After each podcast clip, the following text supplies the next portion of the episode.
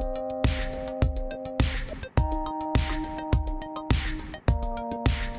Bonjour à tous, ici Pauline Negno et bienvenue dans un nouvel épisode du Gratin. Qu'est-ce que le gratin? Eh bien, ce sont des conversations avec des personnalités qui sont parmi les meilleures au monde dans leur domaine, que ce soit en pâtisserie, karaté, kickboxing, neurosciences, médecine, management, cyclisme, running. J'ai aussi eu des CEO de boîtes du CAC 40 ou des fondateurs de start-up. Et au final, j'interviewe des personnalités qui ont un parcours exceptionnel pour comprendre leur cheminement et ce qui a fait la différence pour eux. Mon but, c'est de vous aider via ces mentors virtuels dans votre développement personnel et professionnel à devenir la meilleure version de vous-même.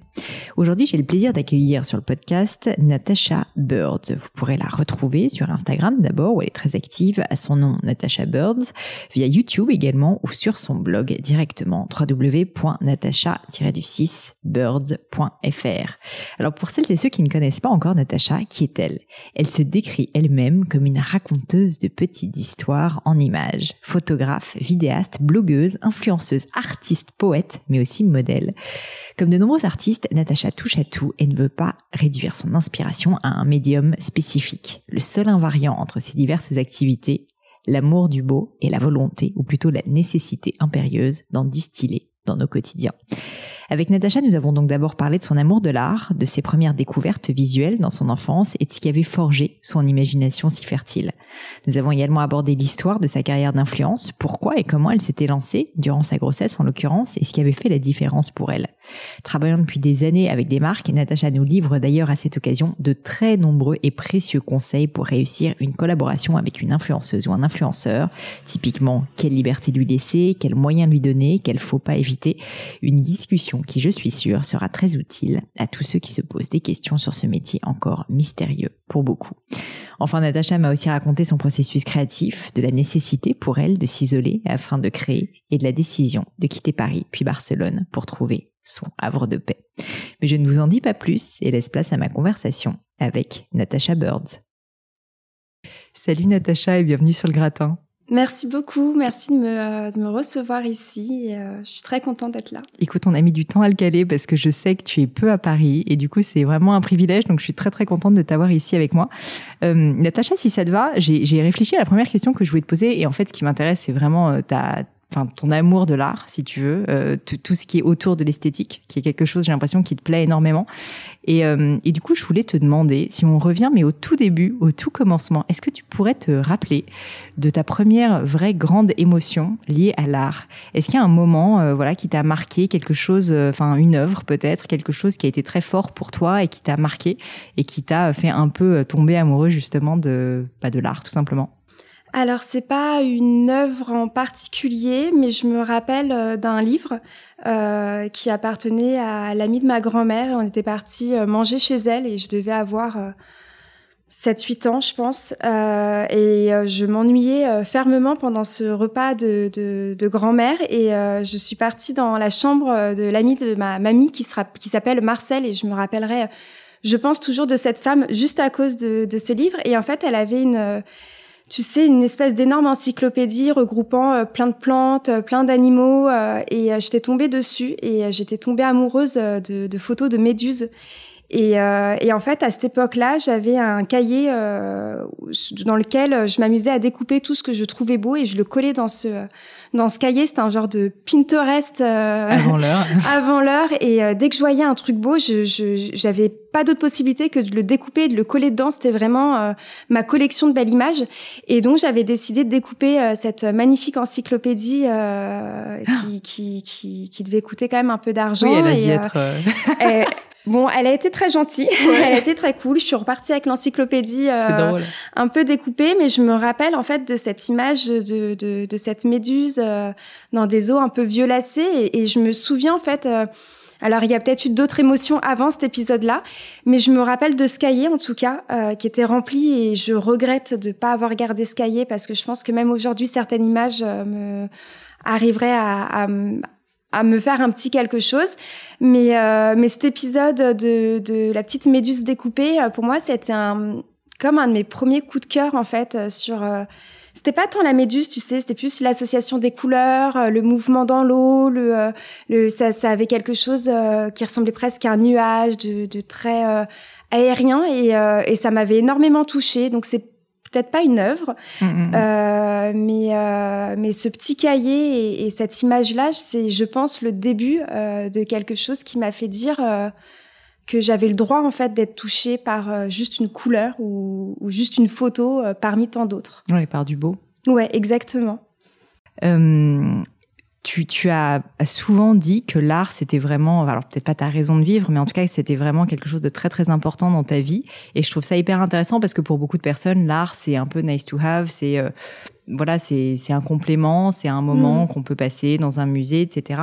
Et pour toi, j'ai l'impression que c'est vraiment autre chose, que c'est quelque chose de très personnel, euh, quelque chose qui te touche.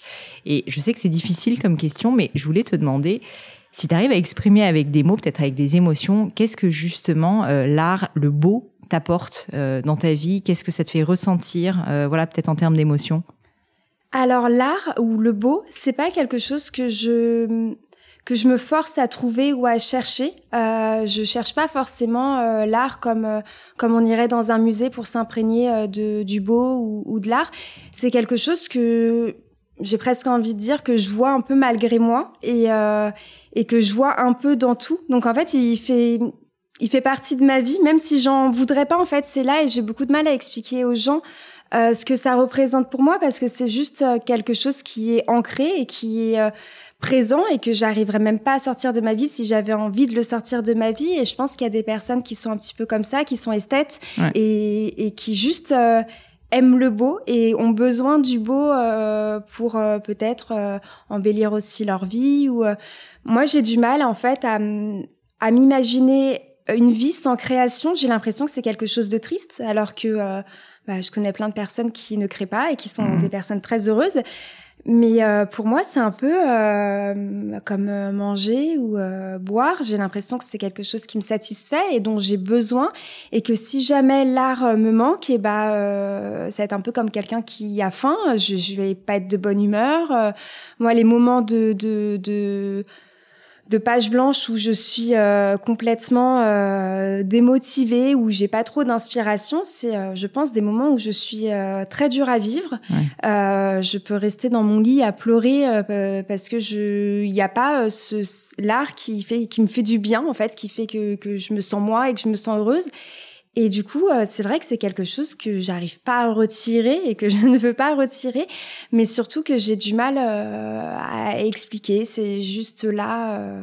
Euh, non, mais c'est un besoin. C'est rigolo parce que j'ai fait il y a pas très longtemps un test qui s'appelle le test VIA, qui est un peu un test de personnalité et qui te dit qu'est-ce que tu aimes dans la vie, etc. Et ça peut être, tu as une personnalité où tu adores l'espérance, euh, tu aimes, je sais pas, les challenges. Mm. Et en fait, il y avait une des caractéristiques qui est l'amour du beau. Et ce qu'ils expliquent, c'est qu'il y a des personnes, et c'est pas le cas pour tout le monde, qui vraiment, ben, ont une, c'est exactement ce que tu décris, c'est-à-dire en fait une conscience du beau qui les entoure et en fait ils peuvent marcher dans la rue et, et, ça peut être une émotion de voir je sais pas juste un bâtiment qui est un peu plus beau qui ressort et euh, en fait c'est juste bah, des personnalités quoi. Et ouais, c'est exactement ça. C'est exactement ça et c'est des choses euh, euh, certaines autres personnes pourraient croire qu'on se force en fait à, à, trouver des choses belles euh, dans, dans ce que eux voient alors que moi, j'ai la sensation que c'est des choses euh, bah, qu'on voit malgré nous et qu'on observe malgré nous. Et euh, il y a peut-être un petit côté un peu optimiste et un peu euh, idéaliste. Mais Ouais, je pense que c'est quelque chose on est un petit peu avec, mmh. exactement. Je voulais te parler de processus créatif. Euh, tu, tu, disais justement que bah, parfois même toi, tu as euh, le syndrome de la page blanche ou en tout cas, euh, t'es pas bien parce que justement, t'arrives pas à créer. Et en fait, je trouve que c'est hyper intéressant euh, parce que chacun a vraiment une manière très différente de réussir à trouver l'inspiration et de créer et de produire. Pour certains, c'est des processus assez solitaires. J'ai eu par exemple sur le podcast Laure de Sagazan, tu sais, qui fait des robes de mariée et qui me disait que elle, elle est obligée de s'enfermer dans une salle, enfin dans une maison même complètement isolée pendant, euh, je crois, une ou deux semaines pour réussir à sortir un peu dans la douleur, tu vois, quelque chose. Mm. Et je voulais te demander, toi, alors qui qui crée quand même énormément et puis un peu j'ai l'impression on continue. Est-ce que tu pourrais m'expliquer concrètement voilà si tu as des, des méthodes, des principes enfin je veux pas que ça paraisse euh, trop euh, dans la production mais, mais mais euh, concrètement est-ce que tu es plutôt du type solitaire justement et tu obligé d'être seul avec toi-même? Est-ce qu'à l'inverse tu es plutôt tu as besoin de l'entourage des autres justement pour te nourrir de ça? Comment en fait est-ce que tu tu réfléchis à ça? Alors je rejoins assez Laure, je suis je suis très solitaire. Après je travaille avec mon mari donc suis solitaire sans l'être parce qu'on est toujours à deux et je suis jamais toute seule dans, le processus créatif.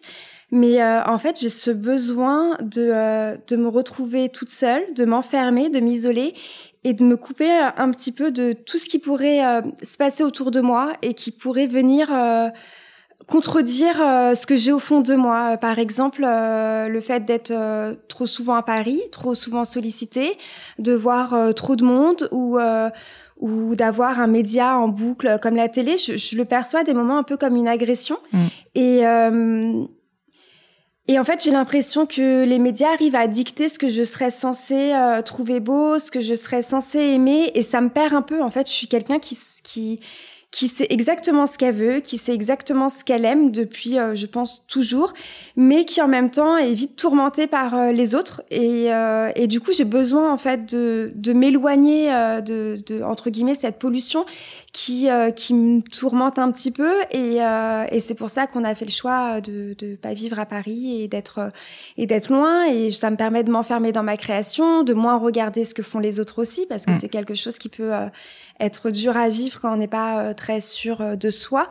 Et, euh, et le fait, ouais, de d'être un peu dépollué de, de, de tout, de tout ce qui peut être sonore et visuel, qui, qui peut venir changer la, perception d'un projet ou je, je sais qu'on dit assez souvent qu'il faut sortir de sa zone de confort, que c'est une manière de, de trouver l'inspiration. Et moi, j'ai la sensation que c'est dans ma zone de confort que que je trouve mon inspiration et que plus je reste dans ma zone de confort et plus je remonte euh, dans tout ce qui a pu m'inspirer par le passé, tout ce qui m'inspire depuis toujours, et plus je creuse cette zone de confort et plus je viens la, la, la complémenter de nouvelles choses que je vois, et, et plus je suis à l'aise avec ce que je propose et plus je ressens que c'est moi et que je suis ok avec ce que je vais montrer et que, et que je suis à l'aise, et plus je vais sortir de ma zone de confort et plus je vais me dire... Euh, j'ai un, gros problème d'identité. J'ai besoin euh, que tout soit euh, harmonieux, que tout euh, que tout aille bien avec tout, que tout soit cohérent. Je, je suis vraiment, euh, voilà, c'est c'est bah, limite je me suis, trop. C'est rigolo parce que je me suis amusée à remonter ton feed assez loin, mais qui en plus, je dois dire, je sais pas quand tu as créé ton compte Instagram, mais c'était il y a un moment quand ouais, même. Ouais.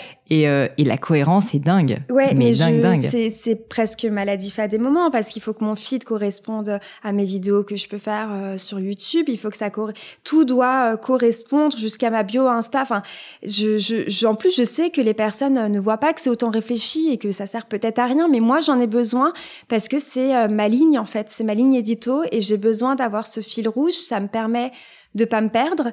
Euh, ça me permet de savoir qui je suis. Et euh, par exemple, la couleur violette, pendant longtemps, ça a été un, euh, mon fil rouge et tout le monde me disait mais tu crois pas que tu t'enfermes en fait? Mm. parce que du coup ça veut dire que tu t'autorises pas à montrer quelque chose qui est peut-être vert et, euh, et non en fait euh, à l'inverse ça me force à, à encore plus regarder qu'est-ce qui est violet et, et, à fouiner et à me dire mais tiens le rose ça match hyper bien et et en fait, non, c'est quelque chose qui m'aide, euh, enfin l'harmonie de tout, euh, de tout ce que je peux euh, montrer, c'est quelque chose qui m'aide en fait à être totalement en phase avec moi.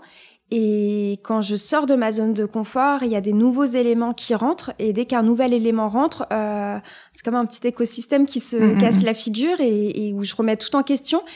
Donc, euh, je suis plus du genre à, à m'enfermer chez moi, donc pas forcément à être toute seule et ne parler à plus personne, mais j'ai besoin d'être chez moi, d'être accompagnée euh, avec de mon mari avec qui je travaille. On travaille aussi avec une autre personne, donc euh, voilà, j'ai besoin de notre trio en tout cas pour euh, pour trouver le, le, le, nouveau rebondissement mmh. et, et, couper avec tout ce qui peut être euh, extérieur et qui pourrait peut-être me faire changer de chemin, quoi je trouve ça hyper intéressant finalement cette discipline en plus de se dire que parce que il y a quand même une forme de facilité aussi à aller chercher l'inspiration à l'extérieur en permanence parce que finalement tu vois tu te dis bon bah je vais apporter de la nouveauté c'est inspirant ça va être dans l'air du temps mais aller en permanence rechercher en soi-même des nouvelles choses la réinterpréter je trouve ça assez euh, enfin je trouve ça assez fort parce que finalement c'est quand même euh, une sacrée discipline je pense intellectuelle tu vois de se dire euh, voilà je, je suis droit dans mes bottes et je continue sur ma ligne éditoriale. Et je pense qu'il y a peu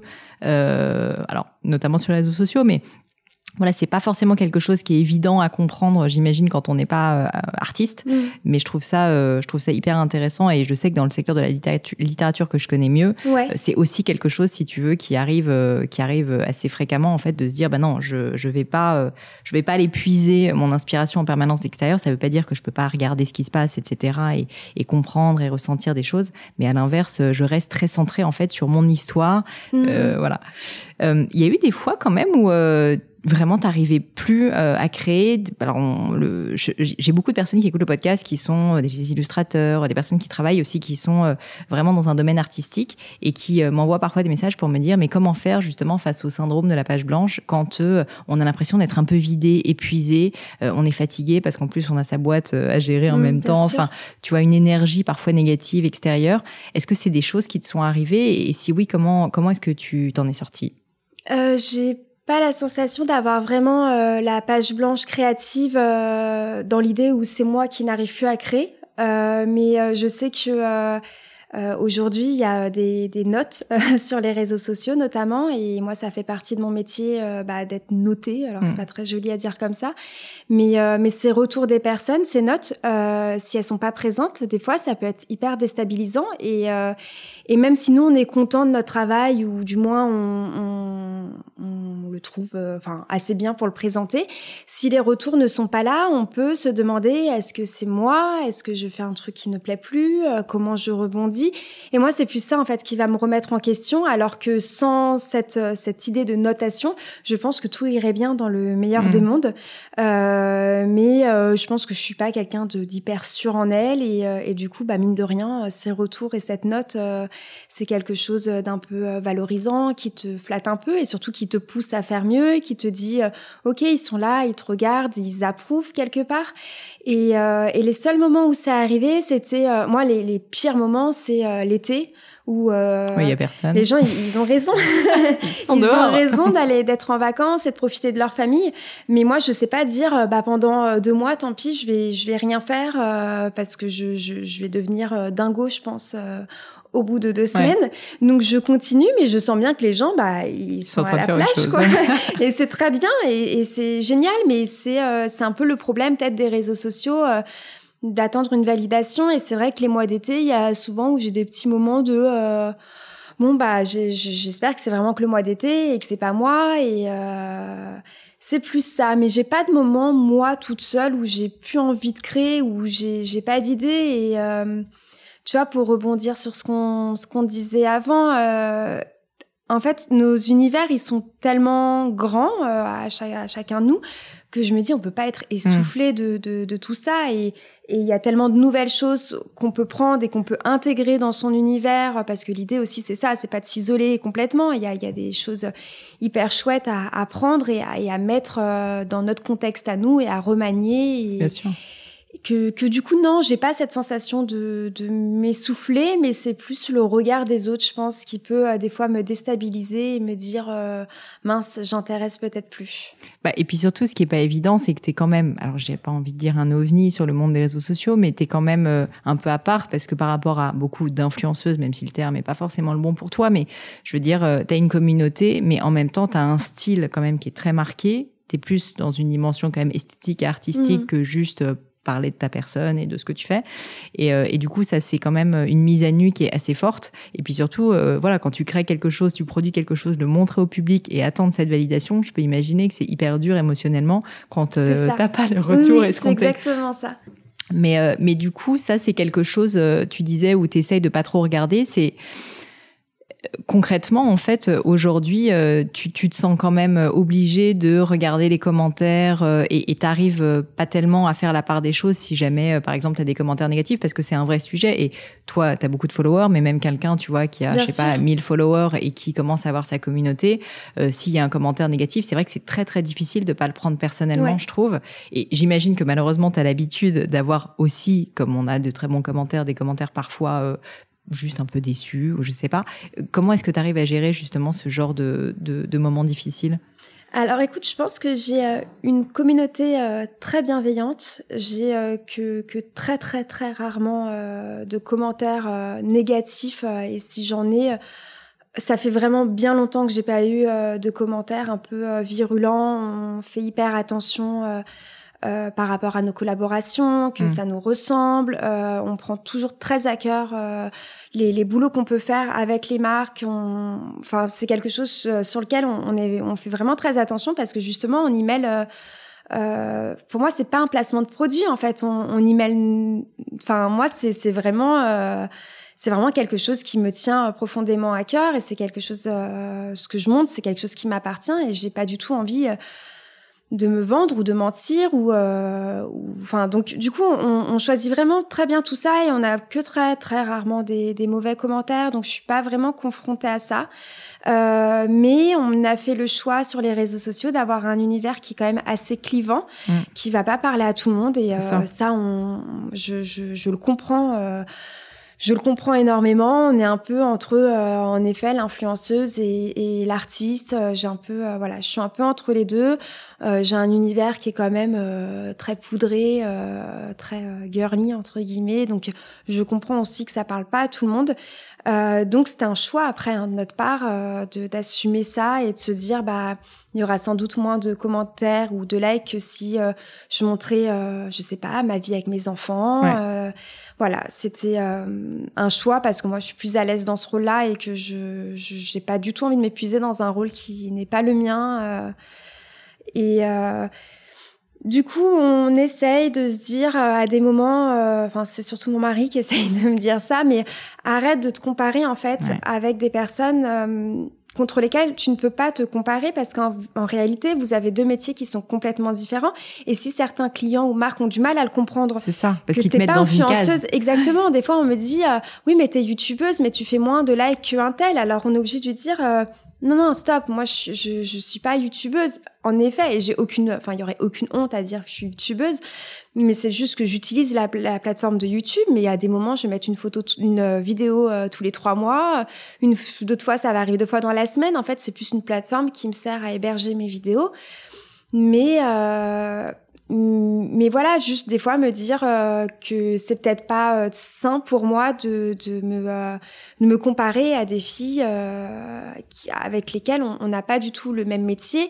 Et c'est normal qu'elles aient une communauté qui soit plus réactive parce qu'elles ont une proximité très différente. Elles ont une expertise beauté que je n'ai pas et que, que je ne saurais pas avoir. Enfin voilà, c'est vraiment sans dénigrer l'un ou l'autre, c'est vraiment juste deux métiers complètement différents. Donc ça, j'essaye des fois de me le rappeler et de me dire que si euh, la marque euh, en face n'est pas apte à, à comprendre euh, ça, c'est que elle s'est peut-être trompée dans le casting et que je suis pas la bonne personne et du coup ça a résolu un peu le tout. Pour moi, ça résout le problème. Mais du coup, tu évites de suivre certaines personnes avec lesquelles tu sens que tu as un peu une, un problème de comparaison entre guillemets Non, pas du tout. même pas? Non, non, pas du tout. Euh, je suis euh, hyper admirative, moi, de ces filles euh, qui arrivent, euh, tu vois, à parler comme ça devant la caméra, à être super à l'aise. J'aurais adoré, en fait. Mais c'est pas toi. C'est pas du tout moi. Je suis pas du tout à l'aise. J'ai l'air. Euh, enfin, je, je regarde après la vidéo. Je me dis mais qu'est-ce que t'as l'air. Ouais, bah en plus comme t'es esthète, j'imagine que toi tout t'as aucun. Euh, ah oui, puis moi oui et encore plus quand c'est moi. Du coup, le moins de petits détails. Euh, enfin, faut que tout soit chiadé, tout soit. Donc ça, c'est pas tellement compatible avec ce côté très naturel. Mm. Voilà, moi c'est pas quelque chose que je sais faire. Mm, mm, donc euh, c'est ouais, c'est une petite bataille, mais euh, tout doucement on trouve notre place et euh, je suis un peu moins dure avec moi sur ça. Et justement, le fait de d'être quand même face caméra assez régulièrement, ça c'est quelque chose qui a été qui arrivait graduellement. Ça a été un combat pour toi parce que, alors je dirais pas que tu as une personnalité introvertie, on se connaît pas suffisamment, mais je pense que tu as l'air de dire que quand même tu aimes plutôt euh, être euh, bah, un, peu dans la solitude quand même, ou en tout cas entouré de peu de personnes, etc. Et donc euh, j'imagine que se mettre, s'exposer comme ça face au plus grand nombre et un peu se mettre en scène, c'est pas facile non plus quand on a ce type de personnalité.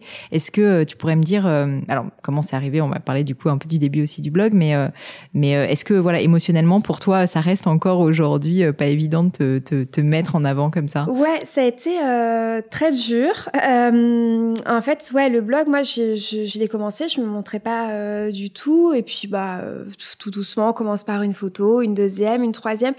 Et les photos, en fait, ça va parce que euh, on sait très bien que sur une photo montrée, il y en a peut-être eu 20 prises, mm. que évidemment, on choisit la photo sur laquelle on se trouve la plus jolie naturellement, et que c'est quelque chose qu'on peut encore contrôler. Voilà, s'il y a le bouton horrible, on peut le retoucher. Enfin voilà, c'est quelque chose qui se contrôle.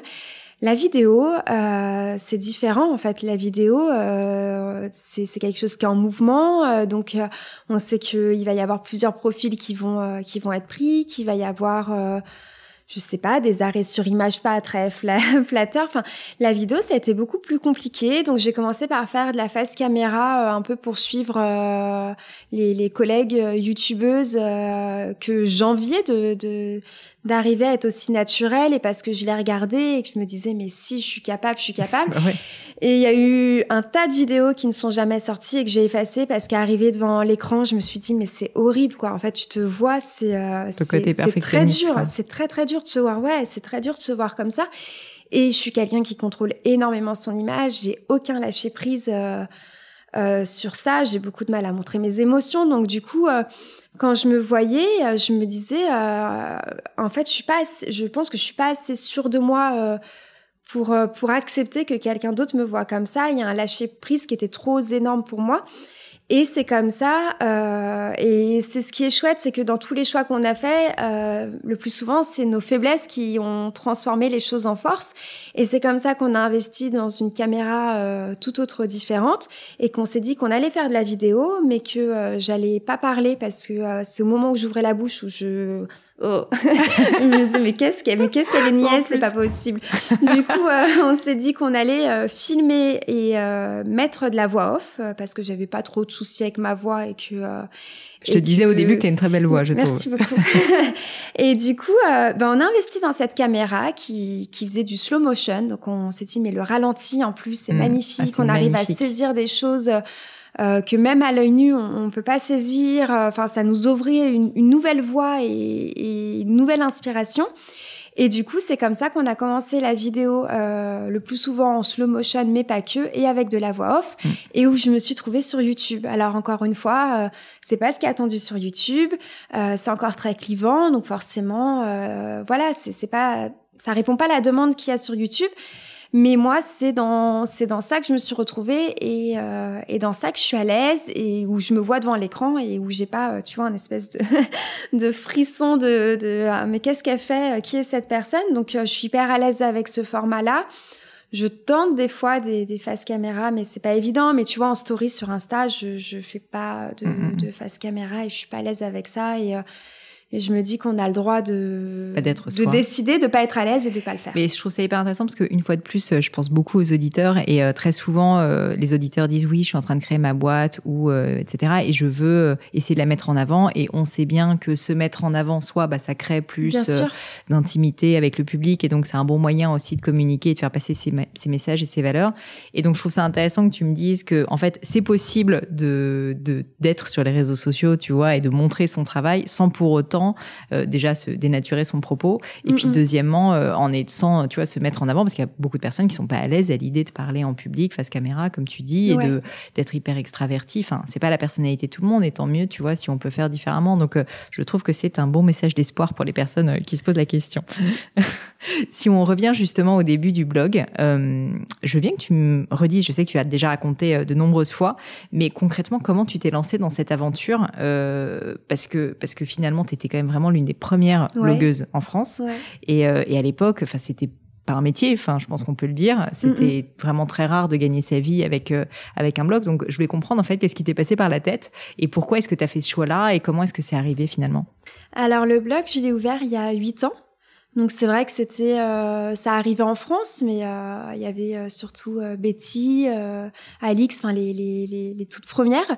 et alors moi, j'ai pas commencé par suivre je, je, suivais Betty, mais je suivais pas tant de, de blog mode que ça. J'étais pas une, une, grande lectrice et euh, et en fait, je suis tombée enceinte de mon euh, de mon tout premier euh, petit garçon. J'étais euh, plutôt jeune et c'était plutôt imprévu et j'ai été très vite arrêtée en fait. Donc je me suis retrouvée à, à la maison avec cette grossesse un peu angoissante parce que euh, j'avais 23 ans, que c'était euh, une grossesse que j'ai apprise très tard, donc j'étais déjà à 5 mois quand ah oui d'accord quand, quand nous avons découvert ça. Donc euh, c'était un, évidemment un, un, bouleversement et un changement assez énorme dans notre ouais, vie. Tout d'un coup tu changes de vie complètement. C'était assez ok, il fallait qu'on encaisse qu'on encaisse tout ça et du coup j'étais alitée parce qu'on avait vécu comme des personnes euh, bah, qui, qui n'allaient pas devenir parents. Donc, euh, euh j'avais fait du scooter. Donc euh, j'ai été arrêtée et en fait euh, je m'ennuyais déjà euh, assez fermement parce que j'avais pas tellement le droit de bouger et en plus de ça j'angoissais de ce qui allait arriver. J'ai commencé en fait à découvrir comme ça les blogs de maternité avec des récits d'accouchement et c'était quelque chose en fait qui me qui me faisait du bien à lire. Je me disais que si si elles y arrivaient, je pourrais y arriver et de de lire toutes les configurations possibles de comment pouvait se passer un accouchement, ça me rassurait aussi. Je me mmh. disais bon bah voilà voilà, il peut arriver ça, il peut, voilà comment elle a rebondi. Voilà, ça me, ça me confortait, ça me rassurait. Puis voir ces mamans enceintes euh, qui, qui donnaient naissance, je les suivais un petit peu. Et à ce moment-là, euh, moi, j'avais déjà un espèce de blog, mais c'était euh, plus pour sauvegarder mes illustrations qu'autre chose. Donc je l'ai repris à ce moment-là et je montrais euh, la préparation plus de la chambre euh, de mon fils. Donc euh, je construisais, euh, voilà, des, c'était ignoble, hein, c'était pas beau du tout, mais mais ça m'occupait et, euh, et j'étais toujours dans, dans ce même truc de j'ai besoin de créer, mais créer quand on est allongé. Mmh. Ouais, c'est. Il n'y a pas mille choses à faire, donc bah, Internet peut, peut sauver à ce moment-là. Et euh, j'avais besoin de m'occuper, j'avais besoin de canaliser tout ça quelque part. Et du coup, j'ai lancé ce blog. Et au début, c'était vraiment purement euh, de la décoration. Euh, j'avais montré les faire part, enfin des choses comme ça. Et, euh, et, en fait, je suis vite rentrée dedans. Ça m'a vite plu. je suis quelqu'un qui aime beaucoup créer énormément tout le temps. Et là, le fait de voir tous ces articles j'ai toujours ce truc de collection en fait. J'ai besoin d'entasser les choses. c'est horrible. Et, euh, et dans le blog, il y a ça en fait. pas à Paris du coup. C'est ça. Mais du coup, dans le blog, il y a cet esprit-là de, de, on entasse les articles, on entasse les articles et, et, les, les, photos et les mots et ça fait des, des espèces de, de collection 2.0 euh, et c'était quelque chose qui, qui me plaisait et c'était un peu des challenges et euh, et c'était de la production et ça me plaisait énormément. Donc j'ai continué, j'ai repris mon poste et euh, j'ai un peu plus mêlé euh, ma vie euh, à mes dessins. J'ai ouvert une petite boutique à côté avec mes illustrations et en fait c'est la boutique qui a plus pris que Donc tu vendais tes illustrations dans cette boutique. Ouais, c'est ça. D'accord. et on proposait des avatars pour les blogueuses. Donc ah, je crois que j'ai un avatar, ça me faisait une, petite pub. Et en fait, c'est comme ça que ça a pris tout ah, doucement. C'est incroyable, d'accord, je savais pas. Ouais, c'est dans l'autre sens en fait que ça que ça a marché.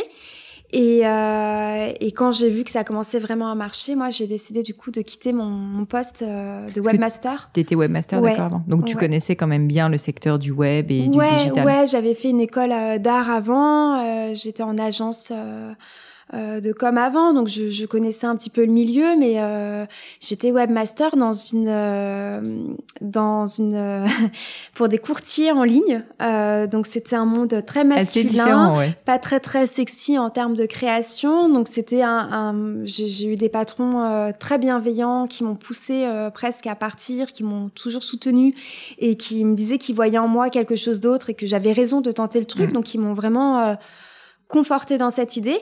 Mais euh, ouais, je, je, je m'éteignais un petit peu parce que créativement, euh, ça me ressemblait pas et j'ai vite senti qu'il fallait que je sois à mon compte. Et euh...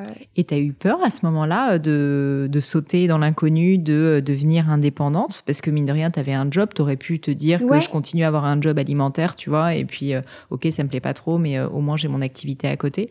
Ouais, j'ai eu peur surtout parce que j'étais maman bah, et que maintenant j'avais un petit garçon euh, et on a moins le droit de se planter quand il y a un enfant. Enfin, on a une Clairement. une responsabilité tout autre.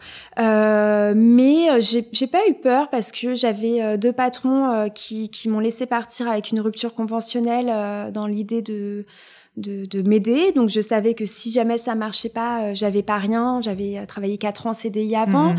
Euh, mon mari me soutenait, il avait un CDI. Euh, j'avais mes parents derrière moi, pareil, qui, qui m'ont. oui, t'étais très soutenue. C'est même eux qui m'ont dit mais pars mhm. quoi, qu'est-ce que t'attends, pars. Donc j'étais tellement entourée et soutenue dans tout ça. Les, les, personnes autour de moi croyaient plus que moi à tout ça que j'ai, je suis partie très sereine et, hyper libérée. hyper libérée et ça me permettait aussi de voir mon petit garçon plus souvent. Donc, ouais. Et donc le blog et Instagram se développent énormément et je crois savoir donc que tu t'associes alors le terme est peut-être mais en tout cas tu travailles avec ton mari justement et votre activité se développe.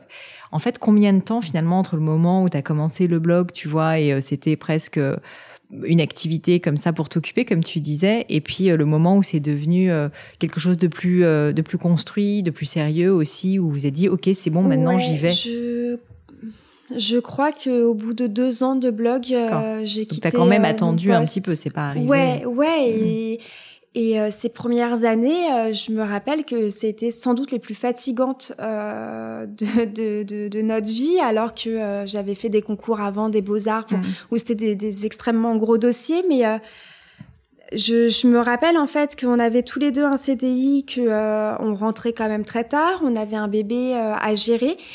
Et euh, en fait, à côté de ce job, euh, moi, je proposais euh, des, de la création de sites web et de blogs. Donc, c'est aussi comme ça que je me suis fait connaître par d'autres blogueuses.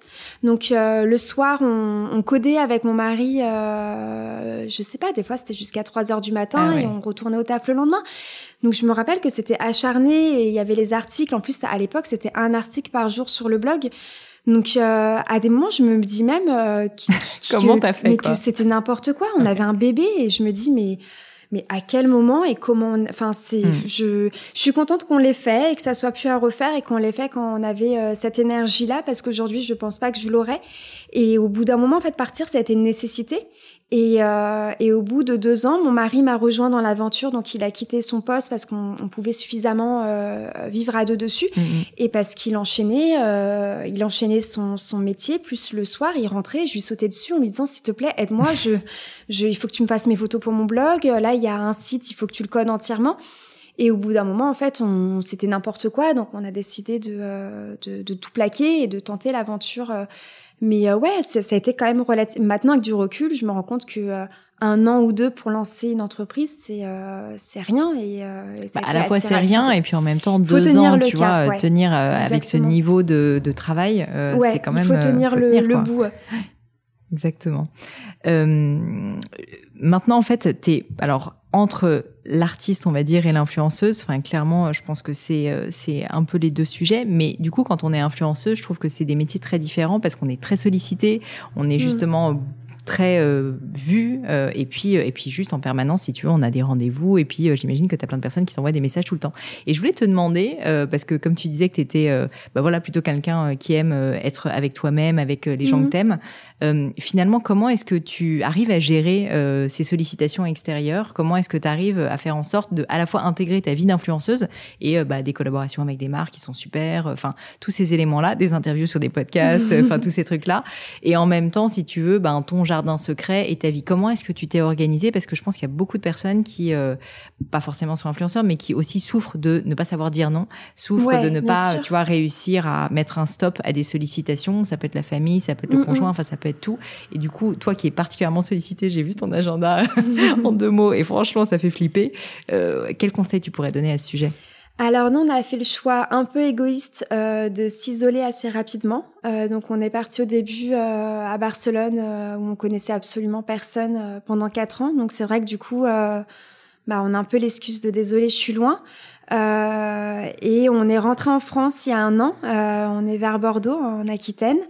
Et pareil, on connaît personne, on est un peu tout seul et c'est un choix. alors on n'est pas euh, on n'est pas hyper heureux d'être loin de notre famille, hein, c'est pas ce qu'on ce qu'on dit, mais euh, on est content d'être loin de Paris, d'être loin euh, de certaines sollicitations parce que des fois ça peut aussi empêcher bah, d'avoir du temps à la création, ça peut aussi t'empêcher d'être créatif tout simplement, et c'est un peu sur le, la première discussion qu'on a eue sur le podcast. Mais ça c'était la première décision, c'était de s'isoler et d'être un peu loin et au début, on avait un peu peur en se disant, mais attends, si on s'éloigne, est-ce que les marques elles vont penser à nous? Est-ce qu'elles vont pas se dire, euh, elle est gentille, mais elle est à Barcelone, euh, bon, euh, il y en a d'autres juste à côté. Enfin, il y a eu une petite peur, et ensuite, au fil du temps, on s'est rendu compte qu'en fait, être loin, ça faisait un premier filtre, et que quand la marque venait vers nous, elle savait qu'on était loin, elle sait qu'il y a peut-être un billet d'avion à prendre en charge, elle sait qu'il y a des déplacements compliqués. Mais on se dit, au moins, voilà, ça filtre. Ceux qui viennent vers nous, c'est qu'ils veulent vraiment bosser Ouais, ils avec sont super nous. motivés. Et pas juste parce qu'on est, euh, bah, elle est, là dans le coin et c'est cool ce qu'elle fait. On sait qu'il y a une vraie envie.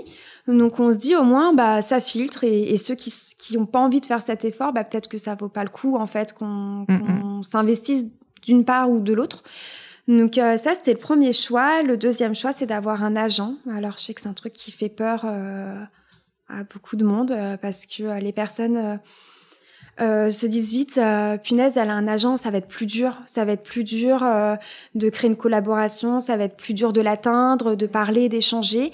Et en fait, pour moi, c'est tout est plus facile parce que j'ai, je, je me soustrais du des énergies un peu pas Oui, négatives non, mais je vois parce très que bien, ça c'est- l'est pas mais De la négociation, de, Exactement. de, tous les détails un peu. euh, Exactement, et, et tout ce temps que, que, que je ne place pas dans, dans, dans ce côté euh, négociation dans lequel je suis mais tellement pas à l'aise parce que c'est hyper dur de Et se puis, puis représenter. tu vends ton image. Enfin, c'est c'est très terrible, très bien dur. sûr. Il faut être hyper à l'aise, il faut être hyper sûr de soi, Mm. de ses prix. Il faut être.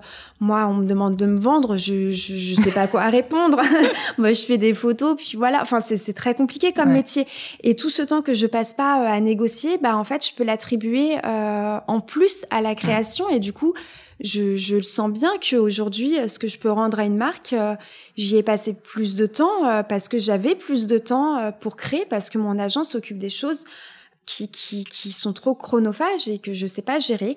Donc euh, moi, ça a été mes deux solutions, ça a été de m'éloigner et en même temps de m'entourer. Mais euh, en fait, euh, laissez-moi toute seule faire mes créations et entourez-moi à distance, représentez-moi quand je peux pas être à Paris. Et, et voilà, vraiment m'éloigner, m'entourer. Après, euh, encore une fois, je travaille maintenant avec mon mari euh, à 100% du temps. Donc, euh, on est deux et euh, on travaille avec un autre membre de notre famille. D'accord. Euh, donc, on est trois en fait. Euh, donc, euh, Ouais, oui, ça, une vraie, une vraie entreprise. ça nous permet évidemment de faire plus de contenu. Quoi. Mais je trouve ça vraiment super que tu parles de ça parce que souvent quand on, on voit un influenceur, on se dit bah c'est une, une entreprise mais qui est liée complètement à la personne. Ouais, Et c'est le cas, mais en fait, toi, ta personne, c'est ce que tu crées. Et je pense que ta valeur et ce que tu apportes finalement au monde, c'est beaucoup plus sur la création que effectivement, est-ce qu'il faut négocier tel ou tel prix, ouais. euh, les billets d'avion, est-ce qu'il faut les prendre, etc. Enfin, qui sont des choses importantes aussi. bien sûr, Euh, bien mais, sûr. mais par contre, euh, qui sont pas forcément euh, ton cœur de valeur ajoutée. Et, et pourtant, beaucoup d'entrepreneurs, beaucoup de freelances, beaucoup de personnes qui sont très attachées ben, à ce qu'ils sont en train de faire ont du mal à lâcher ce genre de choses parce qu'il y a une perte de confiance. C'est très dur. Hein, Toi, tu as eu de- du mal justement à, à déléguer cette partie-là? Ouais, ouais, ça a été, euh, ça a été très dur. Alors euh, avec mon mari, non, évidemment que non, mais on, on se connaît depuis, euh, j'ai envie de dire toujours, mais mais presque. Euh, donc non, ça pas du tout, euh, ça s'est fait très naturellement. Il y a, il y a eu aucun souci. Mais un agent, euh, c'est c'est compliqué parce qu'on remet entre ses mains notre image. Euh, c'est c'est- voilà, on se dit, il faut pas qu'il se casse la figure, il faut qu'il comprenne bien euh, ce dont j'ai envie. Et euh, moi, je, je, je, je suis très, euh, bah, t'as compris, hein, je suis très dans le contrôle de tout. Ouais, ouais, ouais. Donc euh, évidemment que les mails, euh, je les lis, je réponds à mon agent avant qu'il fasse la réponse, je valide ses réponses. Enfin, euh, c'est Oui, pas. donc t'es quand même, tu le laisses pas complètement non, gérer. non, non, Mm. non, non, non, du tout. Euh, c'est juste, euh, elle, elle va au rendez-vous à Paris quand je peux pas y aller parce que je suis loin. Elle fait les appels téléphoniques. Donc euh, ça a été dur euh, parce que je, j'ai- je suis quelqu'un qui a peur de faire confiance aussi. Euh, et en même temps, c'est mon bébé toute cette entreprise, mais on en avait besoin et euh, et on a nous d'un côté euh, l'influence, de l'autre on a euh, un studio de création, donc on propose aussi nos services euh, aux marques. Ouais. Donc à un moment donné, euh, je- je- j'avais un peu du mal à jongler entre tout ça et à m'y retrouver entre euh, euh, où doit être Natasha Birds, où doit être Natasha de Studio de Birds euh, et, et où je suis moi, euh, la Natasha euh, sans les réseaux sociaux. Ouais. Et, euh, et du coup, ouais, non, été très dur de déléguer et je suis très contente de l'avoir fait parce que c'est très anxiogène aussi de répondre à des mails et de négocier et qu'on te dise que, je sais pas, que t'as pas fait assez de likes, que t'es trop cher. Moi, des fois, je, je lis des mails qui me, qui me, qui me bouleversent parce que, euh, parce que je trouve ça dur, parce que euh, j'ai une conscience professionnelle qui, qui bah, je pense assez forte et je veux que tout le monde soit content de mon boulot. Mm. Donc avoir l'agent qui fait filtre et qui me défend des fois aussi. Bien sûr, qui fait écran. exactement, exactement. Euh, non, non, c'est hyper. Je pense un super conseil pour euh, toutes les personnes qui sont euh, dans des métiers un peu d'art comme ça et de, et de juste présentation d'eux-mêmes. Exactement, exactement. Je voulais te poser une autre question parce que tu travailles avec beaucoup de marques et en fait, ce qui est génial, c'est que tu as à la fois la casquette de, du studio de création pour des marques en marque blanche, mais en même temps, en même temps, bon bah les créations que tu fais dans le cadre de l'influence. Et euh, que ce soit dans le cadre de l'influence ou de la création de contenu, on sait aujourd'hui que les marques euh, bah, sont un petit peu paumées, sincèrement, et, et, très souvent galèrent. Est-ce que tu aurais euh, quelques grands conseils, des erreurs que tu vois fréquemment, je sais pas, des marques qui te sollicitent sur des sujets qui n'ont rien à voir avec ce que tu fais ou mm. voilà, qu'est-ce que tu vois, qu'est-ce que tu pourrais dire à quelques marques, messieurs dames, arrêtez-vous parce que franchement ça ne fonctionne pas tant sur la partie influence que aussi sur la partie création de contenu? Sur la partie influence, euh, je pense que, que les influenceurs, influenceuses sont celles qui connaissent euh, le mieux leur, euh, leur communauté et que à un moment donné, on sait que les prix dans l'influence sont quand même assez importants et que pour une marque c'est quelque chose à dégager qui, qui, voilà qui ils ont envie d'avoir un droit de regard ce qui est normal. Ils ont envie de contrôler contrôler tout ça l'argent qu'ils placent mais, euh, mais voilà, les influenceuses, elles, savent pertinemment ce qu'elles font, elles connaissent très bien leur communauté et, euh, et je pense que juste des fois leur dire, euh, voilà, c'est, on a un budget de temps. Qu'est-ce que toi, tu penses qu'il qu'il faudrait faire avec ce budget? Qu'est-ce que tu pourrais nous proposer? Hmm serait peut-être plus bénéfique que nous dire nous on veut absolument euh, deux stories comme ça deux avec le texte exactement parce que euh, je, je, je pense que ça se ressent en plus dans dans les communautés. nous je sais que dans les collaborations qu'on a le mot d'ordre qu'on qu'on donne c'est qu'on veut que ça soit créatif. Euh, c'est pour ça que tout à l'heure je parlais de, de placement de produits où je veux pas faire un simple placement de produit je veux que derrière il y ait une histoire. Je veux qu'on ait réfléchi à un shooting. Je veux que et des fois, les marques euh, me, me, disent euh, Ouais, mais attends, nous, on t'en demande pas tant. Hein. Euh, nous, tu nous mets la photo comme ça. tu le portes. Ouais, c'est parfait, ça va. Et il n'y a pas de souci, je vais le faire. Et vous verrez qu'on aura la, la moitié de moins de, de commentaires et de retours. Et qu'en plus, moi, je ne serais pas à l'aise avec ça. Et que si je suis pas à l'aise, euh, ma communauté, c'est pas des idiots. Hein. Ils me connaissent, ils savent ce que je fais, euh, ils vont le voir en fait. Et quand moi on me dit euh, ce que tu as fait, c'est magnifique, franchement, c'est plus qu'une collaboration, je me dis que là c'est qu'on a rendu un, un, bon boulot et mm. c'est pas. En fait, moi, une collaboration, tu sais, je le prends un peu comme un, comme les devoirs que j'avais en école d'art, quoi. On me donne une feuille avec avec le, la demande et, et c'est à moi de, de rendre le meilleur projet mmh. pour répondre à cette demande. Ouais, t'es responsable en fait. C'est un challenge, mais qui me plaît. Moi, je, je, suis trop contente euh, d'aller voir ce que les autres filles ont fait et pas pour euh, pas pour dénigrer ou me dire ah elles ont fait ça, mais juste pour dire ah mais elle a fait ça, mais punaise c'est trop bien en fait. On a répondu euh, à la demande de manière hyper différente, c'est trop intéressant et c'est ce que je retrouve. Enfin c'est ce qu'on faisait en école d'art et mmh. c'est ce qui c'est le challenge qui me plaît aujourd'hui quand quand on accepte une collaboration et euh, et les marques qui viennent vers moi en me disant pas ta carte blanche parce qu'on comprend qu'il y ait des, des, besoins et des demandes, mais qui me font confiance sur ce que je fais. Mais j'ai tellement envie de faire encore plus que ce qu'elles m'ont demandé, plus que quand on, on, me dit euh, mais non, mais il faut un wording comme hmm. ça, euh, ou, ou, tu vois là, je sens que c'est trop. Euh, et voilà, je pense que mais donc concrètement, en fait, c'est euh, ce l'idéal pour toi et j'imagine pour beaucoup d'autres personnes dans, dans, ce milieu, c'est on te fait un brief au sens où on te dit quel est le produit qu'on veut mettre en avant ou le service quoi. Et puis ensuite on te dit euh, ben voilà les choses qui sont importantes pour nous, je sais pas tel produit, la telle fonctionnalité, j'en sais rien. Mais ensuite c'est toi qui gères et c'est toi qui vois la meilleure manière de le mettre en avant. Ouais, nous généralement on, leur on leur explique quand même notre piste créative histoire qu'on fasse pas tout le boulot pour rien si ça mmh, plaît pas aux au, au clients et et c'est aussi hyper important qu'il y ait un échange et que tout le monde soit à l'aise avec ça mais euh, j'ai pas envie qu'on m'impose un shooting avec une couronne de fleurs euh, si si moi c'est pas ce que j'ai envie de faire. Et euh, et je pense qu'à des moments les marques elles ont envie de très bien encadrer euh, les influenceurs et influenceuses pour les aider à la création pour leur donner tous les outils en main. Sauf qu'en fait c'est hyper bridant parce qu'en plus la couronne de fleurs ils vont la donner à cinq autres bah, filles à côté. Donc je, je préférerais que qu'ils investissent un peu plus en disant écoute de quoi tu as besoin pour faire ton ton shooting? Peut-être qu'on peut privatiser quelque chose, peut-être qu'on peut te louer, euh, je sais pas, une tenue, euh, peut-être que. Et ça, c'est pas quelque chose qui est proposé aujourd'hui. Euh, aujourd'hui, on nous propose un budget. Après, c'est à nous de prendre des frais de société et de. Mais je pense que ça serait plus bénéfique en fait de se dire, écoute, je te laisse libre. Mais par contre, on en parle ensemble et et viens, on fait le truc à deux en fait. Je suis à disposition pour pour euh, t'aider et pour qu'on fasse le truc euh, la main dans la main plutôt que dire euh, voilà le brief et, et, tu fais ça et que l'influenceuse rende un truc je voilà je trouve que c'est un peu dommage en fait et qu'on perd peut-être certains talents parce qu'il y a énormément de talents dans les influenceurs mais peut-être que les marques leur font pas assez confiance pour pour se lâcher. Et j'en parlais avec un ami qui fait de la de la retouche la retouche photo qui me disait que c'était hyper dur euh, d'expliquer aux marques que lui c'est son parti pris euh, de faire du photomontage euh, voilà, c'est un petit peu euh, dommage et ça serait peut-être la, seule chose, moi, qui me gêne aujourd'hui. Mm, mm.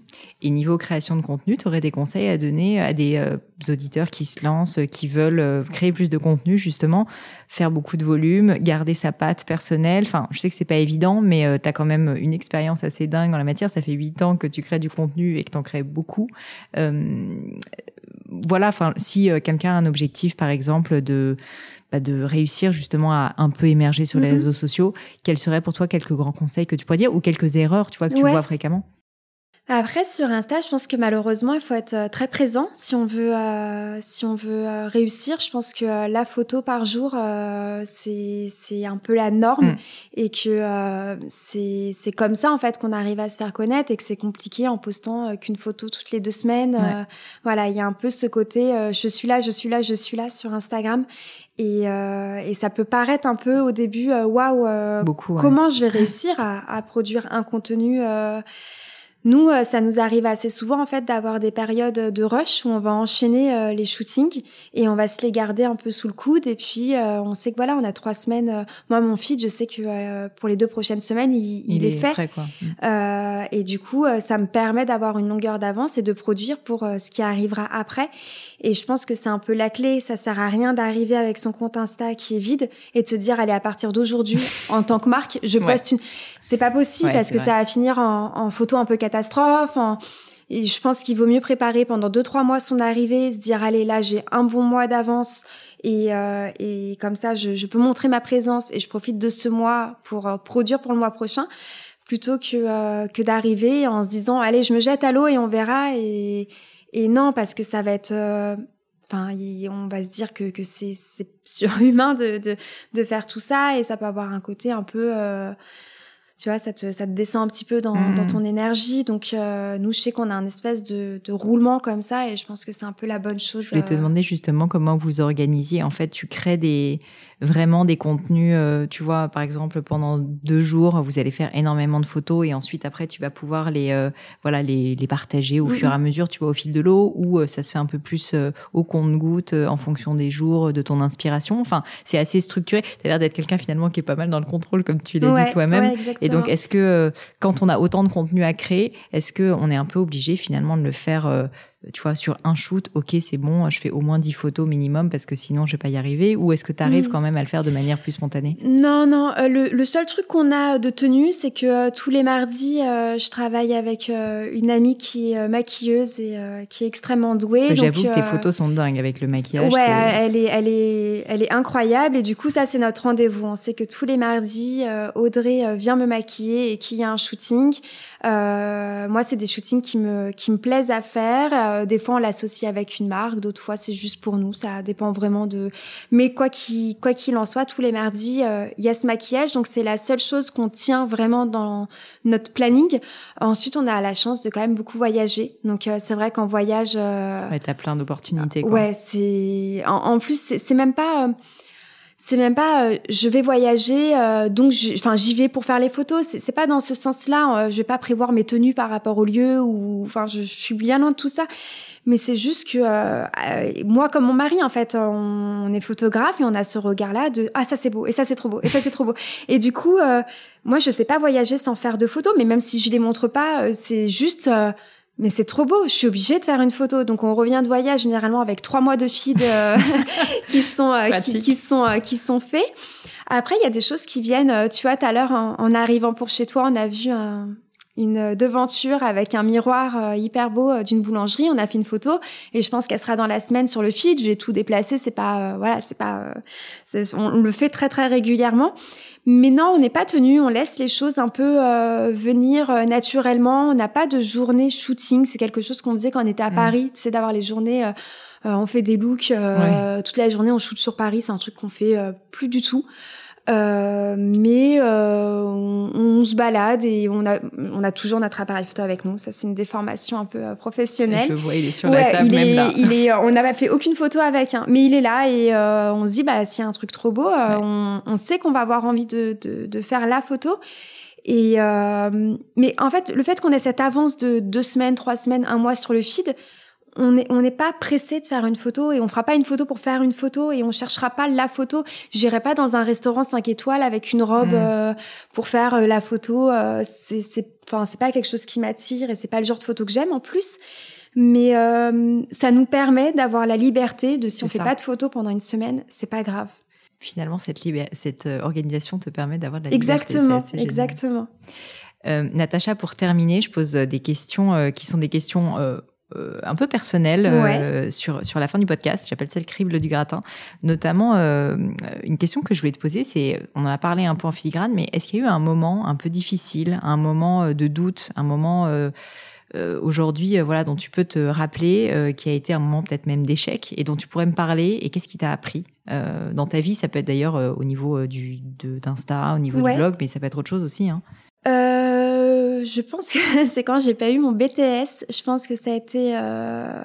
En fait, tous mes échecs sont très liés à l'école. Euh, j'ai pas eu un, le parcours scolaire que j'aurais rêvé d'avoir.